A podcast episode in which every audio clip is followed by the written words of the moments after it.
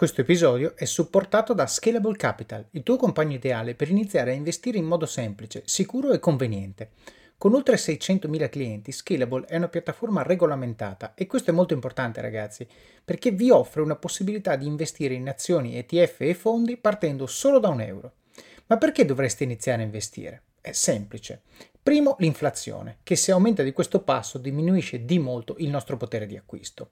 Secondo, se pensate oggi che la pensione che avrete quando ci andate a 80 e passa anni vi permetterà di sostenere lo stile di vita che avete, beh, vi faccio tanti auguri. E il terzo, beh, per chi ne ha, i figli. Io ad esempio ho un fondo per le mie bambine, piani di accumulo per me, investimenti diversificati per obiettivi che hanno orizzonti temporali diversi. Con Scalable puoi dare forma ai tuoi obiettivi di investimento e sfruttare appieno il suo potenziale per far crescere i tuoi risparmi nel tempo. L'importante è iniziare per step e Scalable non ti permette solo di acquistare azioni o ETF, ma anche di imparare come funziona il mondo degli investimenti. Scopri di più su come Scalable può trasformare il tuo approccio agli investimenti visitando il link in descrizione. Ricorda, con Scalable il tuo viaggio finanziario può iniziare solo con un euro. Non aspettare, investi nel tuo futuro oggi stesso con Scalable Capital. Buongiorno a tutti e benvenuti a Pillole di Office of Cards. Pillole nasce con lo scopo di prendere il podcast principale di Office of Cards, estrarne appunto delle pillole, dei piccoli snippet da 3-5 minuti con delle cose che è giusto sapere, è giusto ricordare e che hanno impatto sulle vostre vite. Quindi, se avete scoperto questo podcast e sentite una pillola che vi piace, andatevi ad ascoltare l'episodio principale da cui è stata presa, perché c'è tutta la storia e tutto il contesto.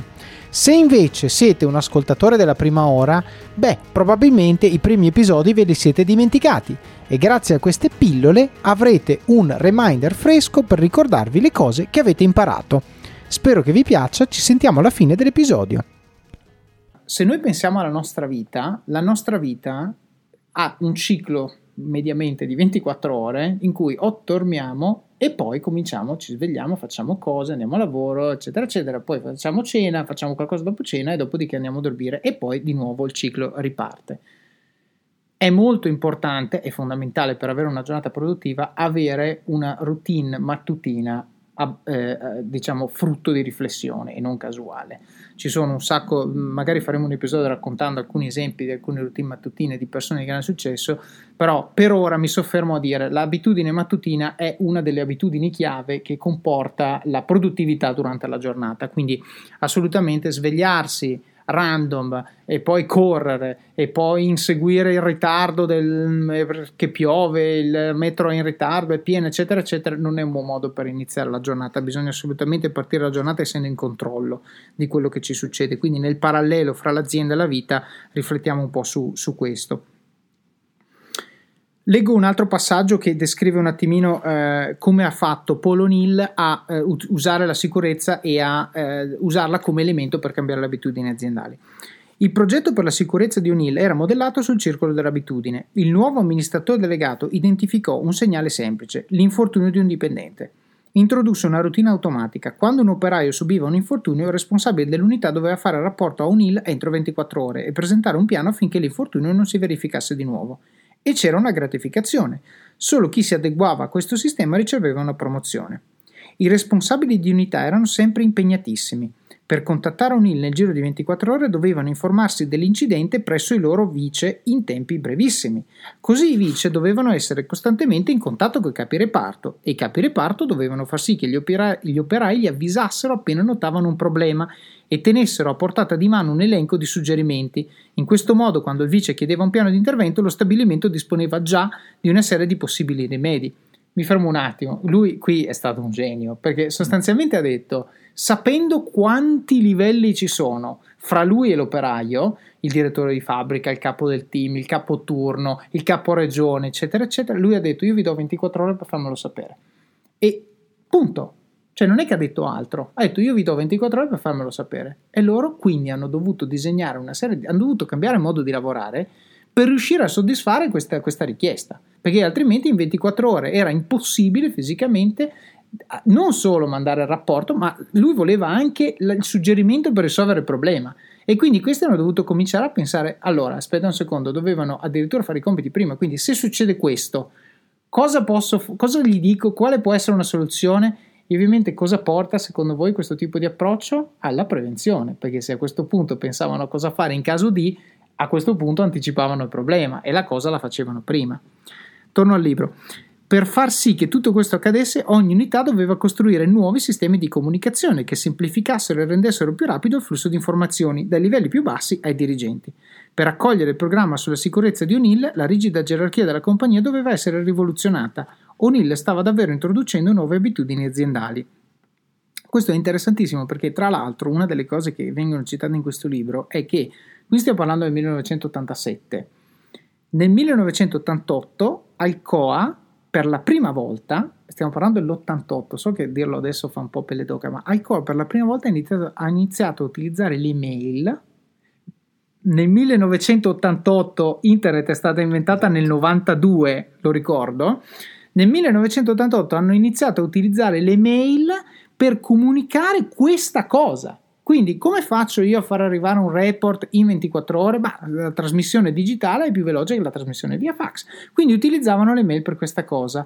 E poi, però, siccome comunque io la mail la devo mandare, l'oggetto per mandare il messaggio digitale ce l'ho, hanno cominciato a utilizzare questo strumento per comunicare anche dati di vendita per comunicare dati di domanda offerta, per comunicare i prezzi dell'acciaio con Wall Street e questo per loro è stato un vantaggio competitivo enorme su tutti i loro competitor che invece erano ancora lì che si mandavano le carte.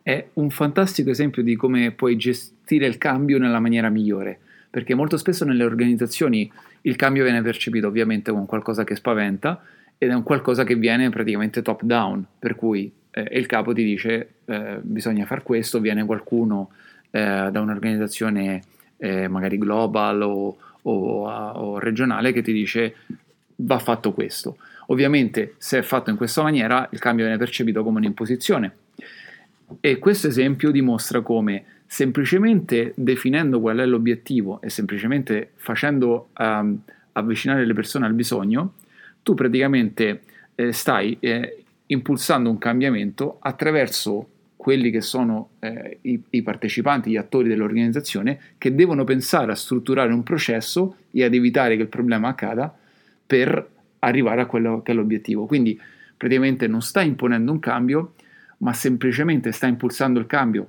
dando l'obiettivo e dando il bisogno e facendo in modo che sono le stesse persone, parte dell'organizzazione, a risolvere il problema stesso. Esatto, esatto, questo è fondamentale. Tra l'altro mi, mi piace che l'hai sottolineato perché secondo me era implicito, ma bisogna esplicitarlo. Se io avessi detto le cose che i capitalisti avessero voluto che io dicessi, quindi se aumenteremo le vendite, faremo queste, non, non sarebbe cambiato niente. Non sarebbe cambiato assolutamente niente.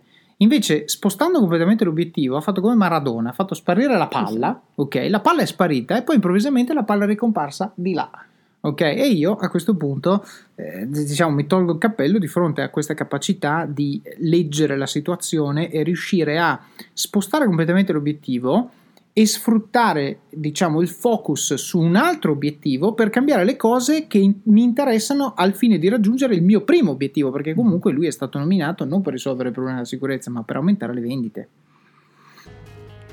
Bene, come avete sentito questa pillola da sola vive, però ovviamente è parte di una storia che abbiamo raccontato nell'episodio principale, vi consiglio quindi di andarlo a sentire per avere tutto il contesto che ci ha portati a dire questa frase e poi soprattutto per sapere come va a finire e cosa succede dopo. Quindi buon ascolto, ci sentiamo alla prossima pillola oppure vi aspetto nel podcast principale di Office of Cards. Alla prossima!